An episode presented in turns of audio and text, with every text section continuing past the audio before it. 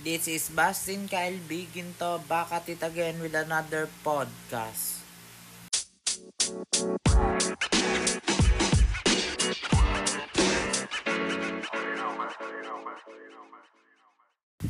For today's podcast, I will discuss the following parts of an aircraft, emergency inver- inverter, and their function.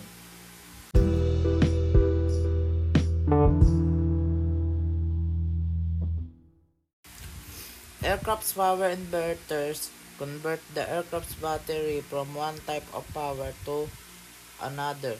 So electronic devices are compatible from auxiliary aircraft equipment to passenger and pilot accessories. How aircraft inverters work. Inverters convert an aircraft's direct current typically from the main bus into an alternating current usable for the other electronic needs.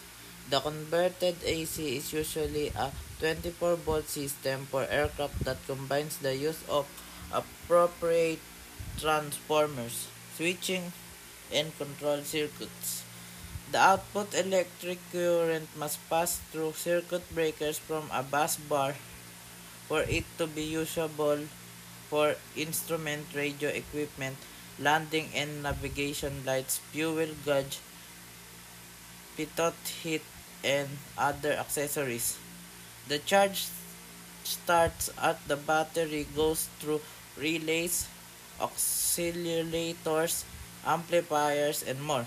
Before emerging, emerging as usable AC voltage, there are two basic types of inverter, rotary and static each can be single-phase or multi-phase. The multi-phase inverter is lighter than the single-phase inverter, but there are complications in distributing multi-phase power and in keeping the loads balanced. The single-phase power supply has one distinct wave cycle but multi-phase has more.